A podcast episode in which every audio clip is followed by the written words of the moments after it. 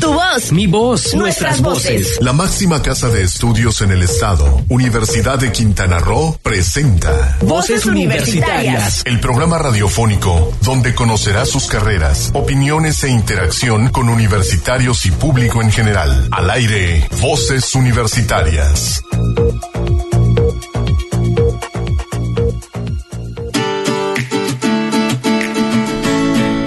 Buenas tardes, las cuatro con un minuto, hora de empezar. Voces Universitarias Radio, el programa de vinculación de la Universidad de Quintana Roo con la comunidad en general. Le agradecemos que nos escuche esta tarde, esta tarde de 17 de octubre de 2019, nuestro programa número 32 del año, el 125 de la serie. Estamos muy contentos de estar con ustedes, un programa como siempre, con mucha actividad, con muchas cápsulas, con mucha presencia, que esperemos que les sea de su agrado y estamos a punto de comenzar. Si usted quiere comunicarse con nosotros, los teléfonos en cabina es el 87 209 48. Si quiere mandarnos un mensaje de- por WhatsApp, es el 987 103 36 79 o a través de la página de Facebook. Sol 899 FM o a través de Voces Universitarias Radio que estamos ya transmitiendo en los dos canales listos para estar con usted. Esta tarde, como les decía, tenemos bastante actividad y empezamos con una entrevista muy importante para nosotros. Algo, bueno, primeramente déjenme agradecer, por favor, a Gesser que está en los controles de video, a Emanuel que está en los controles de audio. Muchísimas gracias por estar con nosotros aquí en al frente del, del changarro de Sol 899, aquí a través del FM. Ahora sí, déjenme presentarles a quien nos acompaña esta tarde en el programa. Es el, profes- el doctor Adrián Cervantes Martínez, quien es profesor investigador de la Universidad de Quintana Roo y quien nos hace favor de, de estar con nosotros porque tenemos muy buenas noticias. Tenemos muy buenas noticias porque empezamos con la promoción de un nuevo posgrado que se va a abrir en la Unidad Académica Cozumel y para que nos platique de este posgrado, de qué se va a tratar, cuál va a ser los- lo- el, pues el perfil de los, de los que estén solicitando, en fin, todo lo que se necesita saber sobre este posgrado, lo tenemos aquí al doctor Adrián Martínez. Doctor, muy buenas tardes. Sí, muy buenas tardes a todos. Este, eh, muchas gracias por la invitación y pues también muchas gracias a toda la gente que nos escucha y esperando también que pues, la información que vayamos a vertir sea de interés y Claro. eh, que también eh, pues demos información que eh, nos ayude mucho para estudiar nuestros ambientes marinos y costeros. Perfecto. Es que tenemos una nueva maestría. Ya tenemos actualmente dos posgrados en la Unidad Académica Cozumel, que es la maestría en gestión sustentable del turismo y el doctorado en desarrollo sostenible. Y esta vez se suma un nuevo una nueva maestría, que es la maestría en Es la maestría en ciencias marinas y costeras. Y bueno, eh, respondiendo a las necesidades sociales también y respondiendo a, a lo que la Universidad de Quintana Roo también ofrece, pues se generan nuevos eh, programas de estudios precisamente para eh, las necesidades de los estudiantes, de las, las necesidades de los estudiantes quintanarroenses y también necesidades de, de estudiantes eh, nacionales, incluso también estudiantes a nivel internacional. Así es. Eh, parecería fácil abrir una, una, una carrera, un nuevo programa educativo, pero tiene todo un proceso. Esto no es no es de ahorita, ¿no? ahorita ya está autorizado por parte del Consejo Universitario, ya, está- ya salió una- está en el proceso de registro ante el CONACIT, ante la CEP, en toda una serie de, de situaciones más, pero ¿qué se tuvo que pasar para poder llegar a este momento? Mira, bueno, quisiera comenzar que, diciendo que nuestro territorio tiene más de 11.000 kilómetros de litoral costero. Eh, en ese litoral costero se establece gran parte de la población mexicana y a nivel mundial estas zonas costeras eh, eh, albergan más del 60% de la población mundial. Entonces es necesario abrir eh, programas de estudio que atiendan las necesidades para estos asentamientos humanos para atender los ecosistemas, en este caso acuáticos, costeros marinos y pues tenemos también no solo la parte marina costera, sino también sus áreas de influencia. Tenemos regiones hidrológicas prioritarias en nuestro país y este posgrado eh, abarca eh, eh, de una manera multidisciplinaria tanto aspectos de la zona marina costera como también las áreas de influencia. Es un posgrado que eh, va a ser multidisciplinar y va a ser integral. No es un, un posgrado donde solamente se estén contemplando estos eh, efectos de la zona costera marina, también queremos abarcar eh, la parte continental y como un todo, no ver a un ecosistema individual, más bien ver al ecosistema de manera eh, integral. Esa es parte de los objetivos de este posgrado. También quisiera resaltar que, eh, bueno, el posgrado nace también a partir de estos estudios de pertinencia y factibilidad que es donde se hacen las, eh, las encuestas, las preguntas a la sociedad en general, a tomadores de decisiones, a, estudiantes, a egresados. Eh, eh, estamos, se hacen estos programas revisando también los planes de desarrollo nacionales, estatales. Se toman en cuenta muchas variables para poder aperturar un programa de, de posgrado y también este, tomando en cuenta opiniones para ver si es este, factible. Creo que estamos en una zona privilegiada eh, para abrir este, este programa de estudios, porque te digo, tenemos eh, pues la mayoría pues del estado presenta esta influencia eh, litoral costera, ¿no? Entonces, en la parte norte de nuestro estado tenemos a un posgrado hermano que es del Instituto de Ciencias del Mar y Limnología y, eh, pero hace falta también abarcar eh, más áreas de estudio y que también la gente de, del norte del estado y, y, también de, bueno de todo nuestro país eh, sepa que estamos abriendo esta nueva oportunidad para estudiar las ciencias marinas y costeras. Cuando empezamos a a trabajar con esta propuesta. Eh, hubo eh, incluso preguntas de estudiantes o, futuros aspirantes de Baja, de Baja California Sur, de Oaxaca, de Guerrero. Eh, en el caso extranjero, internacional, tuvimos respuesta de Colombia, de Venezuela, de Puerto Rico, de Ecuador.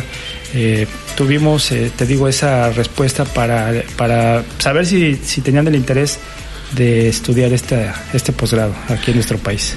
Esto se ve la necesidad, se vio una necesidad en esta, en esta área, que es las, ciencias marinas y costeras.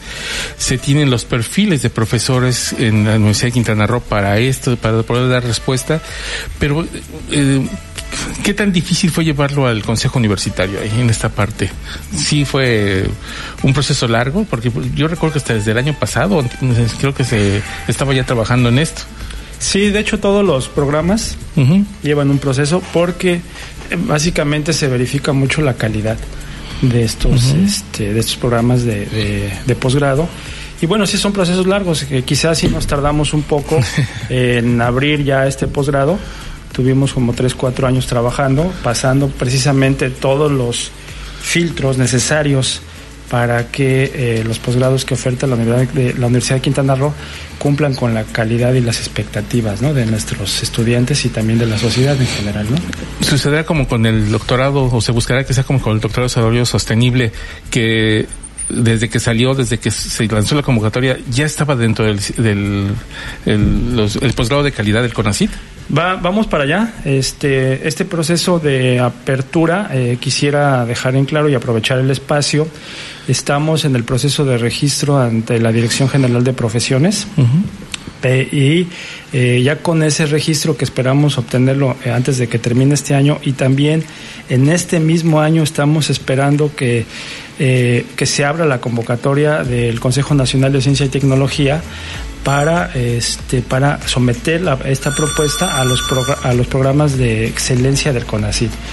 Eh, estamos trabajando para que este posgrado, ya cuando salga la convocatoria, que sale en febrero de 2020, ya tengamos noticias de que va a ser un posgrado que va a tener la distinción de ser posgrado de excelencia del CONACYT. Entonces estamos en este proceso, eh, paso a paso, pero sí tenemos eh, certeza. ¿Por qué? Porque estamos siguiendo los lineamientos y los procesos para poder alcanzar que este posgrado también eh, nazca eh, eh, con eh, o que sea parte también de los eh, posgrados de excelencia del CONACYT. Es una parte muy importante, que es lo que vamos a platicar ahorita regresando de la pausa, pero una parte muy importante es precisamente los cuerpos académicos. Y ahí es donde está una fortaleza muy grande de este programa. Pero ¿qué te parece si lo dejamos para después del mensaje? Me parece bien, los vamos a dejar un poco picados. Ok, pues vamos a una, una pausa, vamos a nuestra primera pausa y regresamos aquí a Voz Universitaria Radio.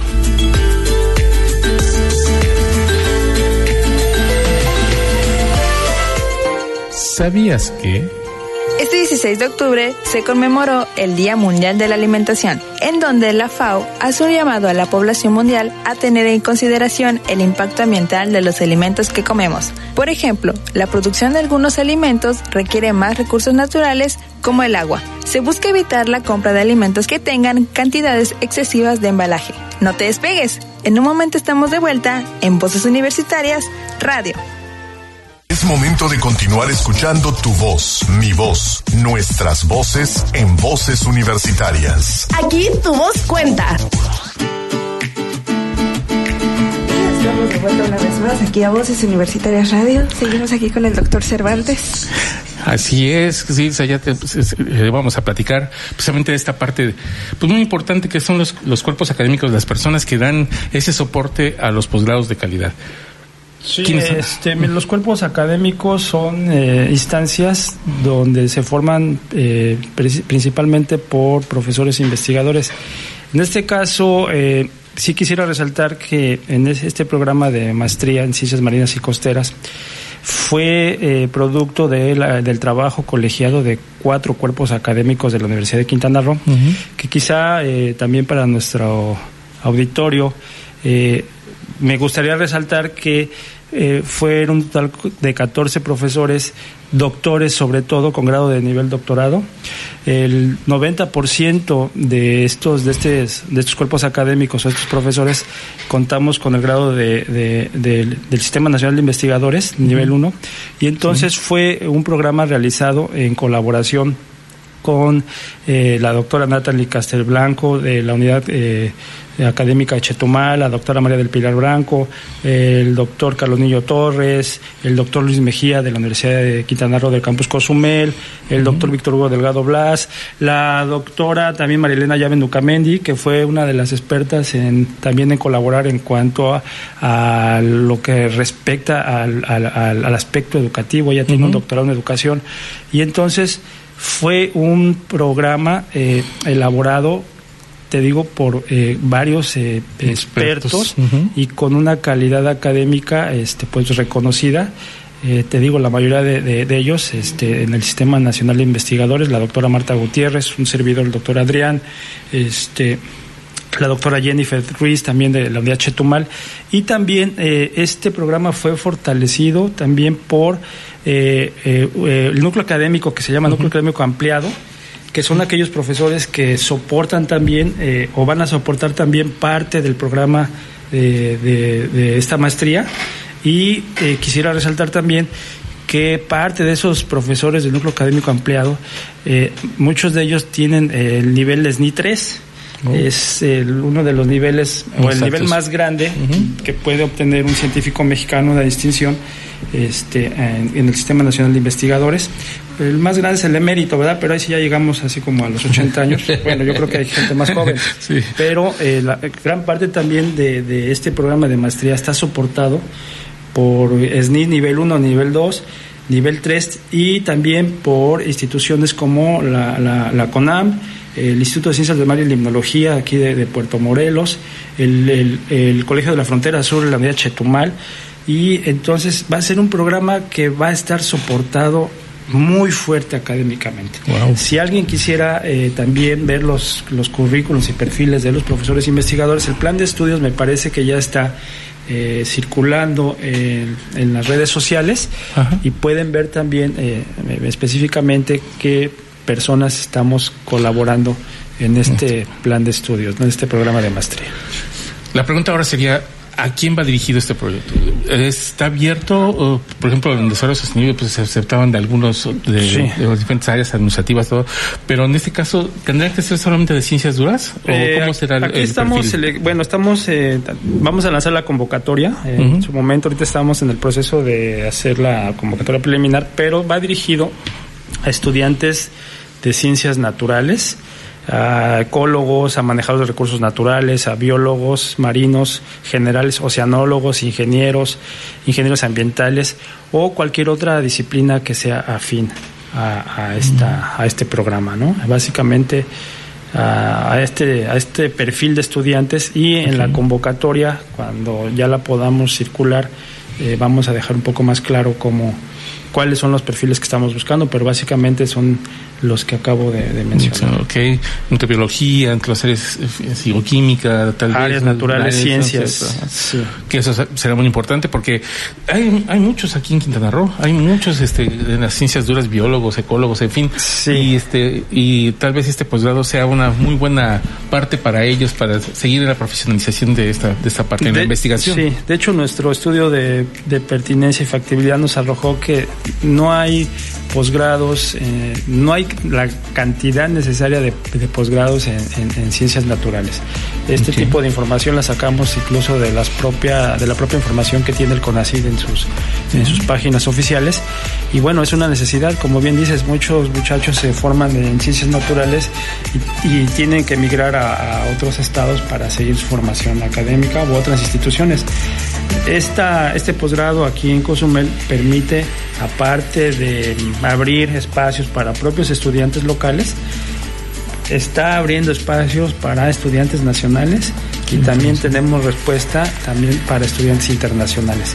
Nos, ya nos están escribiendo ahorita para, para pedir informes, les estamos dando la información eh, que podemos dar eh, eh, al momento, es decir, ofertamos, sale la convocatoria oficialmente en febrero, Esperemos que ya esa convocatoria cuente con el padrón de excelencia del CONACYT.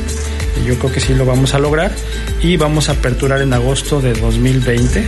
Esa es la, la fecha que ya estamos trabajando y que está circulando y que no nos podemos echar para atrás. Perfecto. ¿Por qué? Porque ya nos estamos comprometiendo. Esa es precisamente la otra pregunta que yo tenía, en el sentido de que, pues, al final de, cuentas va a haber mayor investigación sobre áreas importantísimas, trascendentales para, para Quintana Roo. Porque estamos hablando de que siempre tenemos una vocación turística, pero el turismo se basa en lo natural. No, yo no voy a venir a. No venimos por no, es un turismo de ciudad, no es un turismo de, ciudad colonial, en fin. Es un, turismo que viene a sol y playa, a ver naturaleza, a ver buceo, a hacer muchas cosas que están ligadas a la naturaleza. Y entonces estos posgrados van a abrir estas oportunidades de hacer mayor investigación, mayor ciencia para Quintana Roo en favor de nuestra misma comunidad, ¿no? Sí, de, hecho, eh, la planta académica, este posgrado, eh, eh, tenemos, tenemos gente preparada, profesores investigadores en aspectos de ecología marina, de, mamíferos este, marinos, de hábitos alimenticios, de lamobrancos, tiburones, rayas, eh, cosa que no se había tocado antes. Ahorita estamos eh, haciendo este programa precisamente para eh, estudiar este tipo de animales. En este caso también tenemos experiencia, por ejemplo, eh, en el manejo de calidad del agua en las zonas costeras. queremos abordar también la vulnerabilidad, creo que también es importante decirlo, la vulnerabilidad que tienen las zonas costeras ante el cambio climático. Ahí tenemos profesores investigadores como la doctora Jennifer, que también su doctorado precisamente en la evaluación de vulnerabilidad de zonas costeras. Y te digo, el programa está armado para atacar problemas que, comunes en donde pues, hay asentamientos humanos y pues precisamente queremos formar recursos humanos que atiendan estas problemáticas. El problema del sargazo, por ejemplo, este pues tenemos, tenemos gente interesada también de estudiar, pero no tenemos dónde albergarlos, dónde prepararlos también como para que se empiecen a integrar a estas problemáticas que pues son pues tienen que salir porque estamos conviviendo en un ambiente natural y pues también debe de haber desarrollo, eh, pero ese desarrollo también debe de ir de la mano con profesionistas que ayuden a pues al buen manejo y cuidado también de nuestros recursos, porque sin los recursos pues también no tenemos este, turismo, ¿no? Exactamente. Si yo estoy interesado en esta maestría, ¿Qué es lo que tengo que hacer? Aparte de esperar a febrero, que es la convocatoria, pero mientras, ¿cómo puedo enterar de las cosas? ¿A quién puedo escribirle? ¿Algún teléfono? ¿Algún, ¿A quién puedo mandar un currículum? Tal vez para que vayan viendo cuál es la, pues el campo de trabajo de los, que están interesados en esta parte, ¿no? Sí, ya tenemos un tríptico que está circulando, este, donde viene eh, la parte de las, las asignaturas que son muy llamativas, este, el plan de estudios y eh, viene entre otras cosas también la información a quién se pueden se pueden dirigir no viene el correo electrónico de nuestra directora general de posgrado de investigación la doctora Luceli de nuestro secretario técnico de investigación y docencia aquí en Cozumel el doctor eh, Guino Segrado y un servidor Adrián Cervantes Martínez. Ahí por el momento eh, pueden escribirnos a cualquiera de nosotros y les daríamos esta información pertinente no este también se pueden acercar eh, eh, pues a las, a las, a las sedes eh, de la universidad. Si están en Cozumel pueden venir directamente al Departamento de Servicios Escolares o, o, a, verme a mí o al Secretario Técnico de Investigación y Posgrado de la Unidad Cozumel. estamos, te digo, en el proceso de sacar más información, estamos construyendo todavía nuestra página electrónica, pero tenemos la certeza de que vamos a, abrir y vamos a dar la información requerida eh, ya oficialmente en febrero, pero sí se pueden comunicar con nosotros y de hecho ya estamos recibiendo, incluso con los propios profesores, también se están comunicando con los propios, eh, eh, los que son parte de, estos, de, este, de este programa de estudio también se han acercado, pero también pues somos, tenemos que ser cautelosos en dar la información precisa, ¿no? y, eso también se los comentamos a los colegas, ¿no? Pues ahí está. ¿Algo más que se nos escape que nos quiera comentar sobre esto? Porque de verdad se crea mucha expectativa porque un una maestría en ciencias marinas y costeras en la Universidad de Quintana Roo suena bastante rico. pues, apetecible académicamente hablando, ¿no? O sea, es, es, una necesidad que se tenía, se detectó esta necesidad, se tienen los, los cuerpos humanos y profesionales para poder atender a esta población estudiantil y bueno, ojalá, ojalá, yo creo que este va a ser un posgrado de mucho éxito en la Universidad de Quintana Roo. Sí, bueno, aprovecho los últimos minutos para decir que también es un programa que busca eh, que el estudiante se titule en tiempo y forma. Se, hizo considerando tiempos de mm, ciclos escolares. Nosotros tenemos clases en verano eh, oficiales aquí. Eh, tenemos también los profesores eh, que están formando parte del núcleo académico básico y, el empleado pueden ir a sus unidades a tomar optativas, se puede mover, estamos promoviendo la movilidad también de los estudiantes, de los profesores y es un programa que se realizó para ser pues muy exitoso y eso también lo vamos a ver pues cuando ya arranque, ¿no?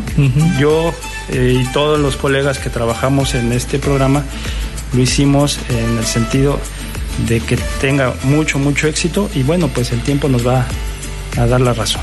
Ojalá, ojalá de verdad. Nos daría mucho gusto ver exitosos profesionistas saliendo de esta maestría en ciencias marinas y costeras en la Unidad Química Cozumel de la Universidad de Quintana Roo. ¡Wow! Así que wow. Así es.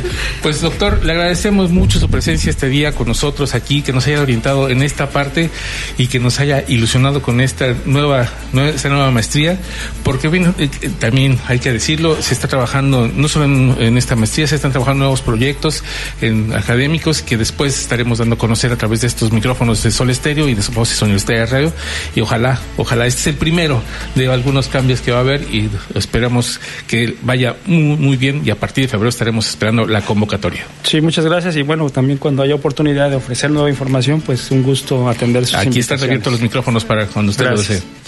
Pues muchísimas gracias y... Y pues vamos a un corte y volvemos aquí a Voces Universitarias Radio.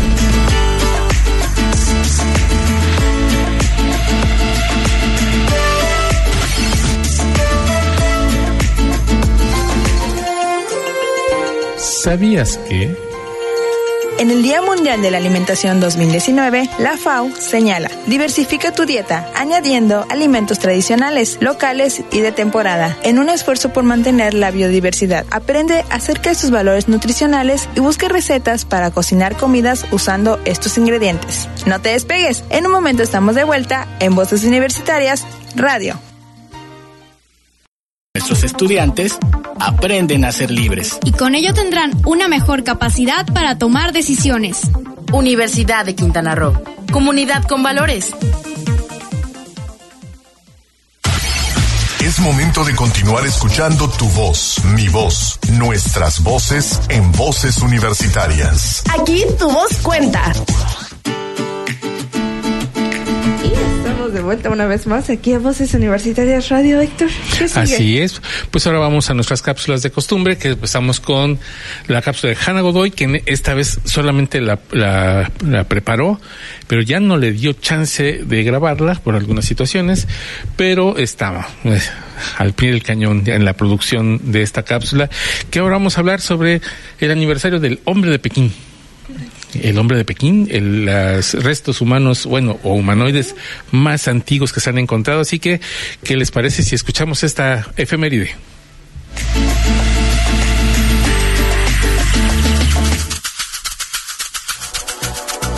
...16 de octubre de 1927... ...hallan restos del hombre de Pekín el paleontólogo sueco Birgit Bolin descubrió un molar izquierdo muy bien preservado en unas excavaciones realizadas en la cueva de Sukodian, cerca de Pekín. Tras estudiarlo detenidamente, el experto en evolución humana, Davidson Black, dedujo que se trataba de los restos de un antecesor del hombre moderno, al que denominó Sinanthropus pekinensis, hombre de Pekín.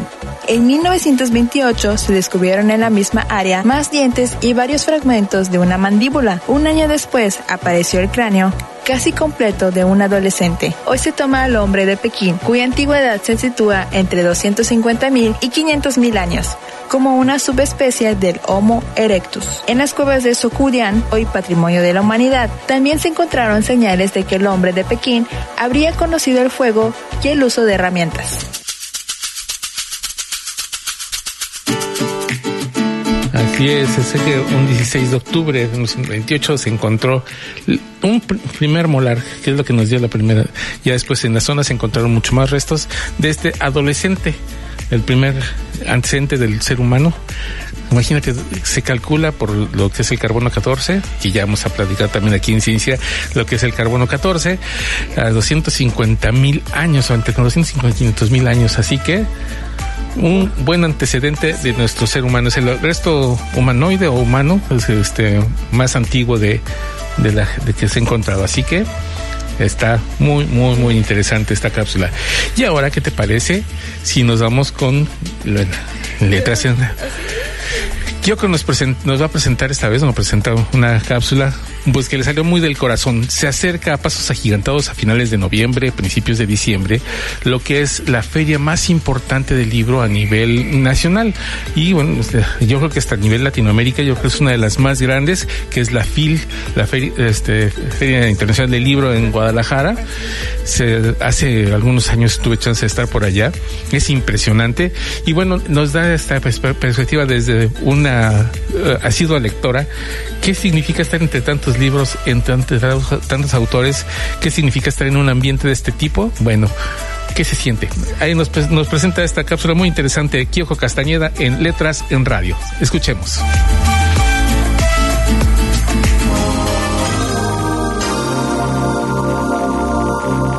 Buenas tardes, mi nombre es Kyoko Castañeda y estás escuchando Letras en Radio por Voces Universitarias.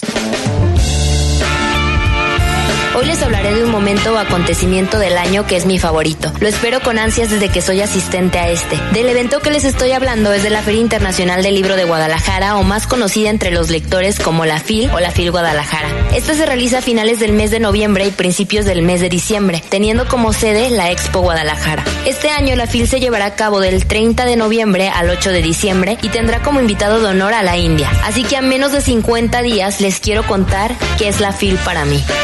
Si les soy honesta, considero que ir a la feria del libro es uno de los sueños de cualquier lector, sin importar en dónde o cuál sea. Estoy segura que les producirá una emoción inimaginable el verse rodeados de cientos de libros y tener la oportunidad de conocer a autores y a otros lectores. Así que les contaré cómo cumplí uno de mis más grandes sueños y me aventuré a conocer la FIL. Desde que tenía 17 años les decía a mis papás que quería ir a Guadalajara para conocer la feria del libro. En ese entonces no podía viajar sola, primero porque me decían que estaba loca y además se preocupaban por mi seguridad y no me dejarían hacerlo hasta mucho tiempo después. Pero ese sueño siempre estuvo conmigo y fue cuando cumplí 20 años que decidí aventurarme a una ciudad que no conocía y a realizar mi primer viaje sola, el cual no solo me llevaría a cumplir un sueño, sino conocer a grandes personas que hoy son mis amigos. Pero esa es otra historia. En 2017 cuando crucé la puerta de la FIL, sentí el olor a libros nuevos, el murmullo de la multitud y todo ese calor de la gente que estaba ahí. Me sentí en casa, porque todas esas personas amaban lo mismo que yo, leer y los libros.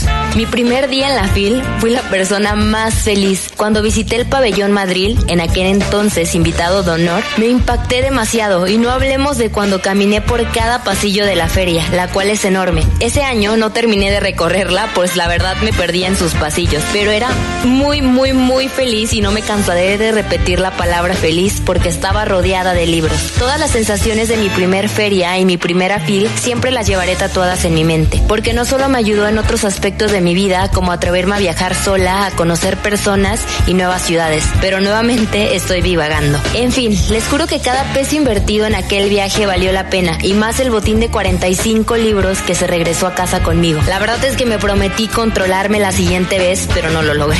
Además, también conocí a mi autor favorito, que es Dan Wells, conocí a Marwan y ahora soy fan de su poesía. Ese viaje me cambió muchísimo, la verdad es que me encontré. En 2018 no me pude resistir, ahora que ya sabía que se sentía ir a una feria del libro, ya quería regresar a mi segunda casa, ya que para mí eso significa la FIL. Pues ahora voy a visitar a mi segunda familia que me dieron los libros y comparto hermosos momentos con ellos, desde presentaciones de libros hasta las largas filas para las firmas. Todo el tiempo se nos va entre pláticas sobre libros y recomendaciones de libros. Me encanta compartir momentos con mis amigos.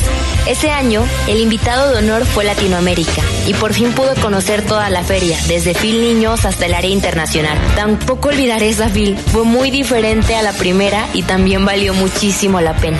Y bueno, no quiero hacer esta historia tan larga, solo les quiero decir que cada vez que sueñen con algo, cumplan esa meta así como yo cumplí la FIL. Y como ya les había mencionado, el país invitado este año es la India y estoy segura que la FIL será increíble como todos los años. También debo decirles que hace una semana publicaron el programa, el cual ya cuenta con cientos de presentaciones y varias firmas del libro. El motivo por el cual quise compartir mi viaje a la Feria del Libro es para que se animen a vivir una feria del libro, porque estoy segura que no se es una experiencia que debe de vivirse una vez en la vida. Espero que les haya gustado la cápsula. Nos vemos en el próximo programa. Yo soy Kyoko Castañeda y esto fue Letras en Radio por Voces Universitarias.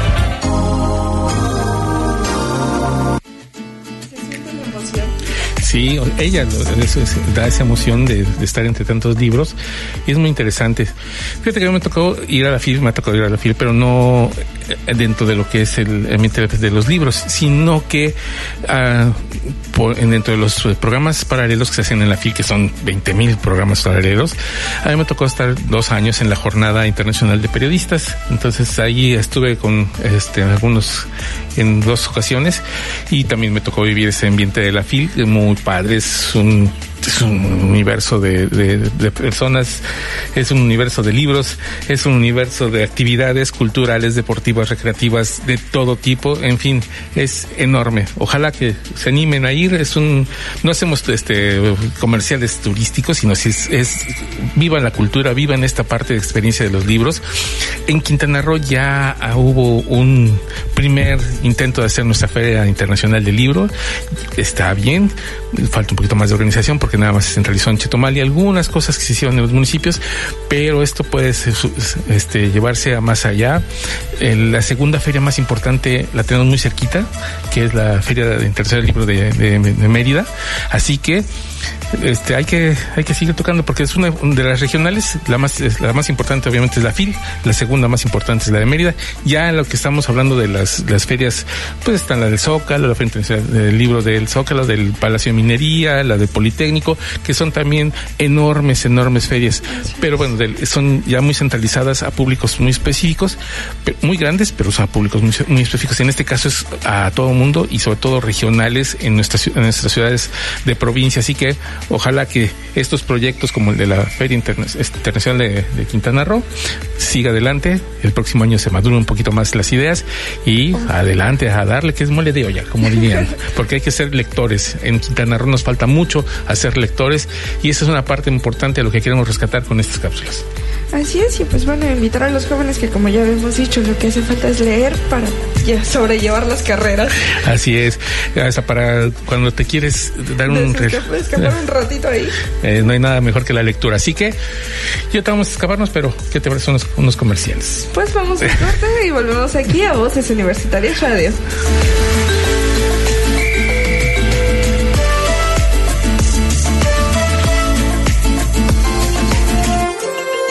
¿Sabías que... El pescado es una fuente indispensable de proteínas, vitaminas, minerales y ácidos grasos poliinsaturados omega 3. Convence a tus amigos y familiares para que coman especies de peces más abundantes, en lugar de aquellas que corren el riesgo de ser sobreexplotadas. También puedes comprar pescado que haya sido capturado o criado de forma sostenible, como el pescado certificado o con etiquetado ecológico. No te despegues, en un momento estamos de vuelta en Voces Universitarias Radio. El liderazgo es nuestro valor. Con liderazgo impulsaremos las innovaciones tecnológicas en nuestro estado. Sin descuidar nuestros valores y principios. Universidad de Quintana Roo. Comunidad con valores. Es momento de continuar escuchando tu voz, mi voz, nuestras voces en voces universitarias. Aquí tu voz cuenta. Estamos de vuelta una vez más aquí en Voces Universitarias Radio con una de mis secciones favoritas. Así es, es una la sección de ciencia en México, que esta vez no es tanto de México, pero sí nos pareció muy importante esta, esta cápsula porque pues hablamos de las baterías de litio todo el mundo las conoce de de litio en nuestros teléfonos celulares, nuestras tabletas, en eh, las computadoras. Hasta en los carros eléctricos actualmente. Eh, sí, entonces son baterías que... Pero ¿dónde surgieron? Y curiosamente, la Academia Sueca de las Ciencias otorgó el Premio Nobel de Química 2019 a tres importantes químicos que fueron desarrollando esta, eh, este prototipo de la, la pila de litio hasta convertirla en lo que hoy es. Así que Vamos a escuchar esta cápsula y volvemos.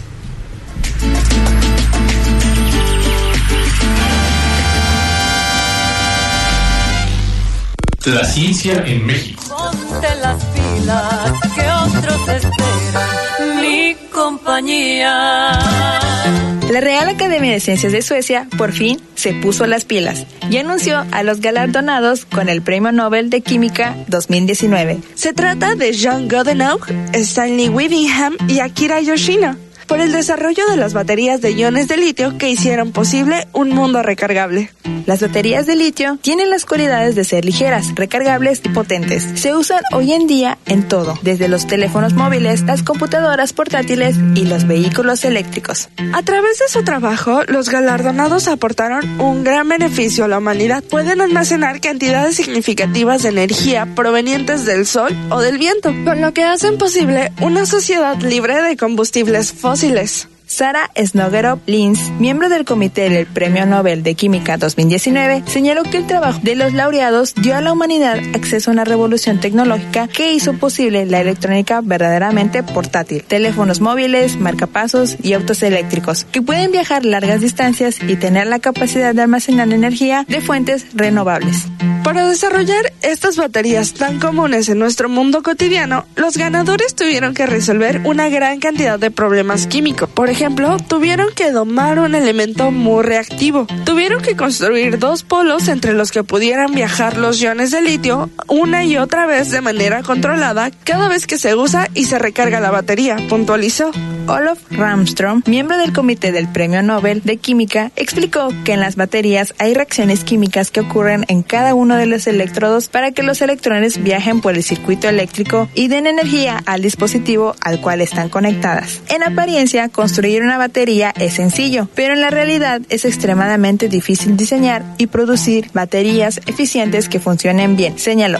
Una muestra es que algunas de las baterías que usamos hoy en día, como las baterías alcalinas, tienen su origen en el siglo XIX. Por eso calificó el desarrollo de las baterías de litio como algo fenomenal y fantástico. El litio es el metal más ligero que existe. Es tan ligero que podría flotar sobre el agua. Además, su ligereza permite comprimir una gran cantidad de átomos de litio en una batería ligera y de poco volumen. Otra de sus propiedades es que es extremadamente reactivo y domar esa reactividad fue uno de los mayores logros de los galardonados. Sterling Whittingham, investigador de la Universidad de Binghamton, del Sistema de Universidades Estatales de Nueva York, trabaja en métodos que pudieran llevar a un mundo libre de tecnologías basadas en combustibles fósiles. Empezó a trabajar con superconductores y descubrió un material extremadamente rico en energía que usó para crear un cátodo innovador en una batería de litio. Este estaba hecho de un disulfuro de titanio, el cual a nivel molecular tenía espacios que podían albergar o intercalar iones de litio. El ánodo de la batería estaba hecho parcialmente de un litio metálico, el cual tenía una tendencia a liberar electrones. Esto resultó en una batería que tenía una capacidad de poco más de 2 voltios. Sin embargo, dado que el litio es un elemento muy reactivo, la batería era demasiado explosiva para ser viable. Jean B. Goodenow, investigador de la Universidad de Texas en Austin, predijo que el cátodo tendría un mayor potencial si se fabricaba de un óxido metálico en vez de un sulfuro metálico. Después de una búsqueda sistemática, en 1980 demostró que el óxido de cobalto con iones intercalados de litio podía producir hasta 4 voltios. Esto fue un importante descubrimiento que llevaría a baterías mucho más poderosas. Akira Yoshino, investigador de la Universidad de Meisho en Japón, tomó como base el cátodo de Godenau y creó la primera batería comercial de litio en 1985. En lugar de usar litio reactivo en el ánodo, usó coque de petróleo, un material de carbono que al igual que el cátodo de óxido de cobalto, puede intercalar iones de litio. Las ventajas de las baterías de litio es que no se basan en reacciones químicas que rompan los electrodos, sino en iones de litio viajando de ida y de vuelta entre el ánodo y el cátodo. Las baterías de litio han revolucionado nuestra vida desde que entraron en el mercado en 1991. Han puesto las bases para una sociedad sin cables y libre de combustibles fósiles, dando un gran beneficio al ser humano. Con información de Cienzonam, para Voces Universitarias Radio, Silsa Jaimes y Cristina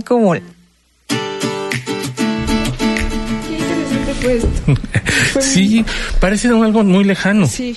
Pero yo recuerdo mis primeros celulares fueron de, de cadmio, las, las, este, las, las baterías eran de cadmio y era un problema terrible porque casi no tenían durabilidad. Tenía, las, los celulares incluso, yo me acuerdo mi, prim, este, mi primer este, eh, teléfono sueco, por no decir la, la marca, ten, trajo en su paquete tres baterías una de larga duración y dos pequeñas. Y aún así no te duraban todo el día. Y tenían sus cargadores y sus cargadores era para el celular y para las dos pilas. Así era, era así fue el mundo, así empezó el mundo de los celulares y se nos, se nos olvida, hemos, nos hemos acostumbrado. Nos hemos acostumbrado a, a la larga duración y. Y eso es gracias al desarrollo de estos estudios, como decías tú ahorita en el, en el corte, ¿no? Uno, lo, lo, lo, lo inventó. Bueno, pues no tenemos más que inventarlo, lo fue haciendo, el otro lo perfecciona hasta que llega el, el, japonés y lo hace ya mucho más efectivo, más comercial y lo hace llegar a todo mundo. Hay alguien, algunas empresas que todavía sufrieron después con el litio porque, como dices, es un material bastante explosivo y entonces, ¿sabes? Se inflaman las baterías, e incluso ah, hubo una, unas marcas, años, ajá, sí. una marca que tuvo que hasta se prohibían los aeropuertos, ¿no? En los aviones precisamente por esta peligrosidad.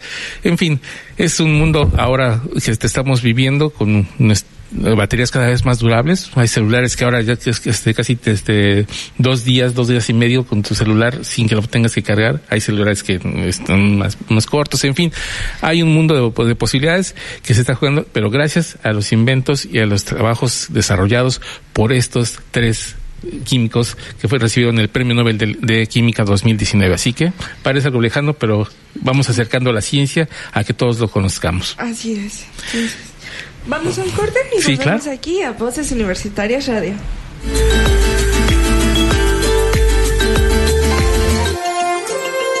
¿Sabías que? Almacenar los alimentos de manera adecuada puede ayudar a mantenerlos frescos, inocuos y conservar nutrientes preciados.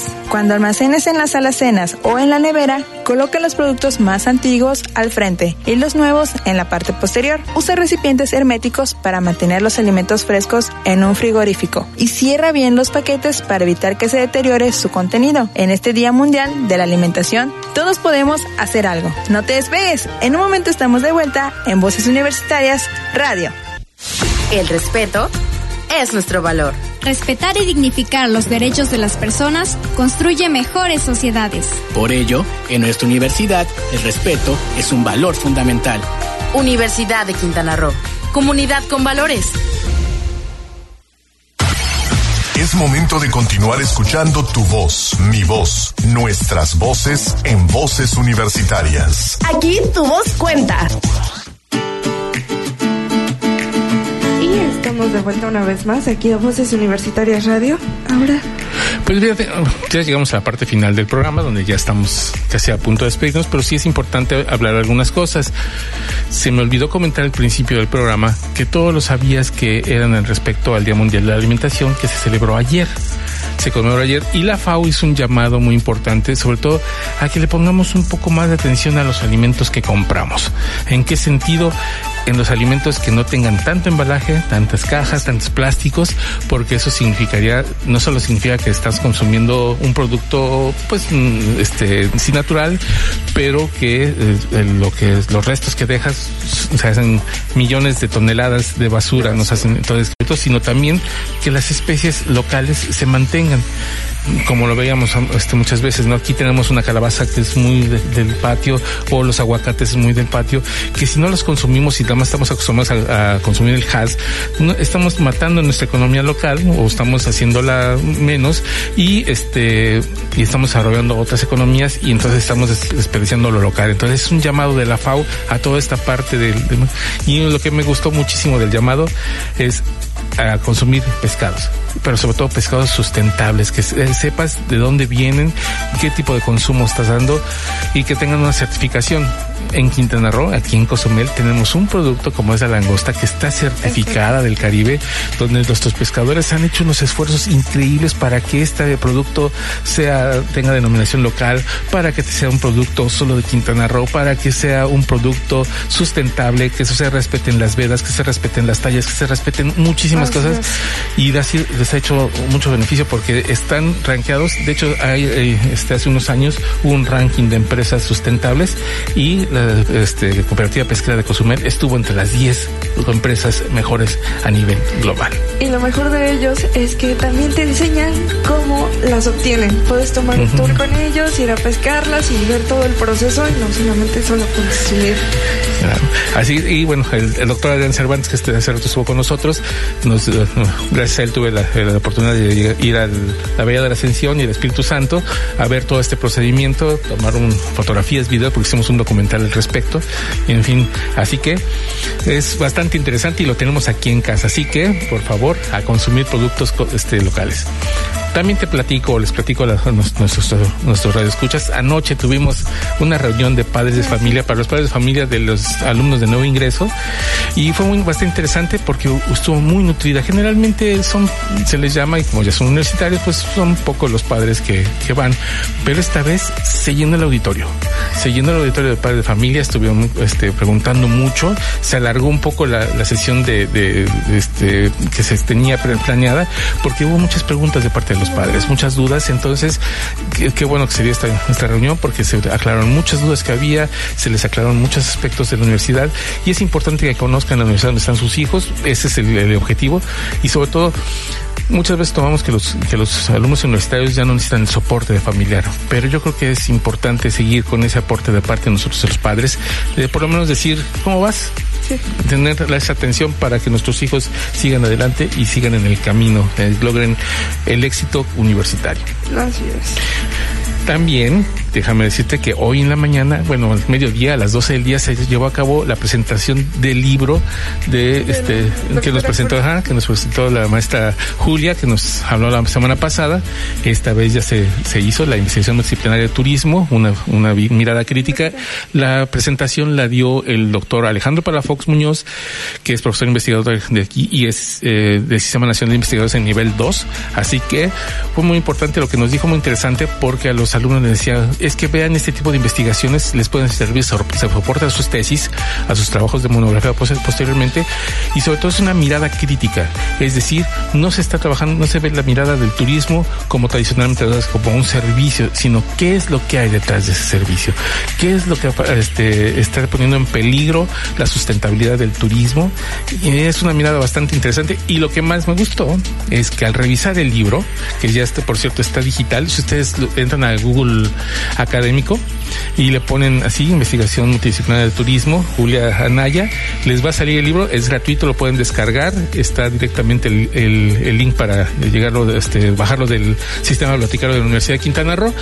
Y es gratuito. Y están muy interesantes porque muchos de los autores yo no lo había percibido, no, no, no lo había visto hasta este día que tuve la oportunidad de descargar el libro y empezar a ojearlo que muchos son alumnos de la maestría y del doctorado de la Universidad de Quintana Roo. Y eh, dije, oh, estamos haciendo ese trabajo, ese trabajo de generación de conocimiento y es una, una muestra más del trabajo importante que se está haciendo aquí en la Universidad de Quintana Roo, que no se ve muchas veces, pero que está haciendo la investigación en beneficio para la toma de decisiones que de los que los que hacen la política y para quienes también tienen negocios es importante ver estas partes del turismo y redunda o buscan mucho en lo que es la seguridad un tema muy importante en nuestras épocas.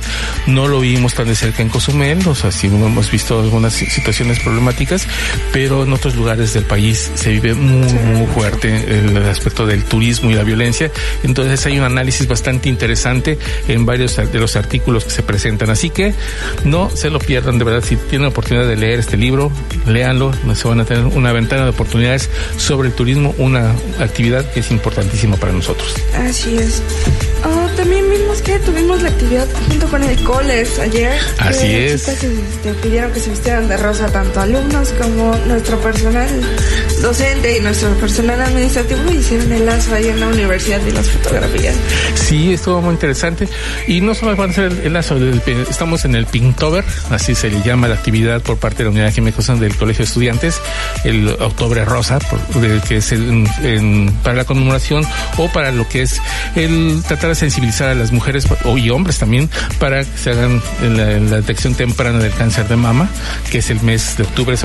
Y el próximo 23, el día 23, va a haber la iluminación de los edificios de color rosa por parte de la Unidad Química aquí en la universidad y va a haber algunas otras actividades de sensibilización. Van a estar los muchachos poniendo lazos a los que lleguen a la Universidad de Quintana Roo, a la Unidad Química, van a estar ahí poniendo lazos y explicándoles un poco de esta actividad, qué es lo que es importante para hacer la sensibilización hacia esta con los chicos de Mercadotecnia. Así es, pero eso la próxima semana vamos a decir, este, vamos a tener aquí. ajá, exactamente, vamos a tener aquí en, los micrófonos de José Universitario, vamos a tener a, la maestra Nubia Berenice Castro, que ella nos va a explicar todos los detalles de este programa que se está preparando, bastante interesante sobre mercadotecnia, con todos los chicos de Mercado, Mercado y Negocios. Aquí van a estar haciendo su plan, así que no se lo pierdan, el día 30 va a estar ahí la actividad también. Así que interesante toda la actividad que viene. Por también antes de que se me olvide, antes de que se me olvide, recordarán que estuvimos hablando varias semanas sobre el, Festival de las Aves y bueno, llegó a su fin y nos mandaron, no sé, un favor de mandarnos algunos datos de lo que estuvieron haciendo. El 11 de octubre, como ustedes conocen, entonces, dijimos, se dieron dos conferencias en el Palacio de San Can de Cozumel.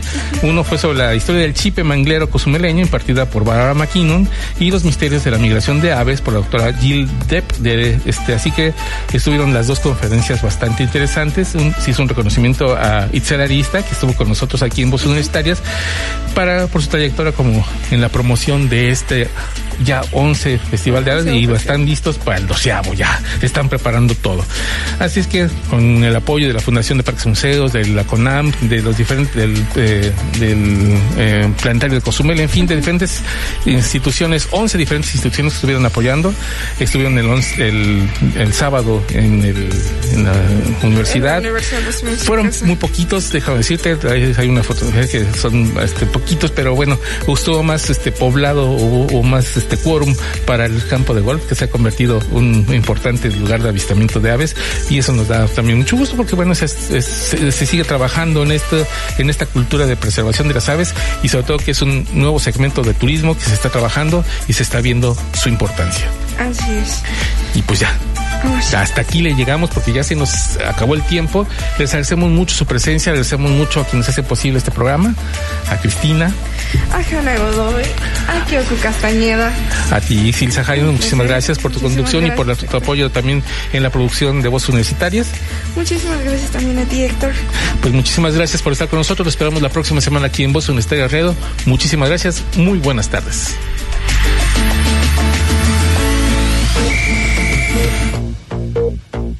La máxima casa de estudios en el estado, Universidad de Quintana Roo, presentó Voces Universitarias. información académica, cultural y deportiva en una sola voz. Voces Universitarias, el espacio académico para gente como tú.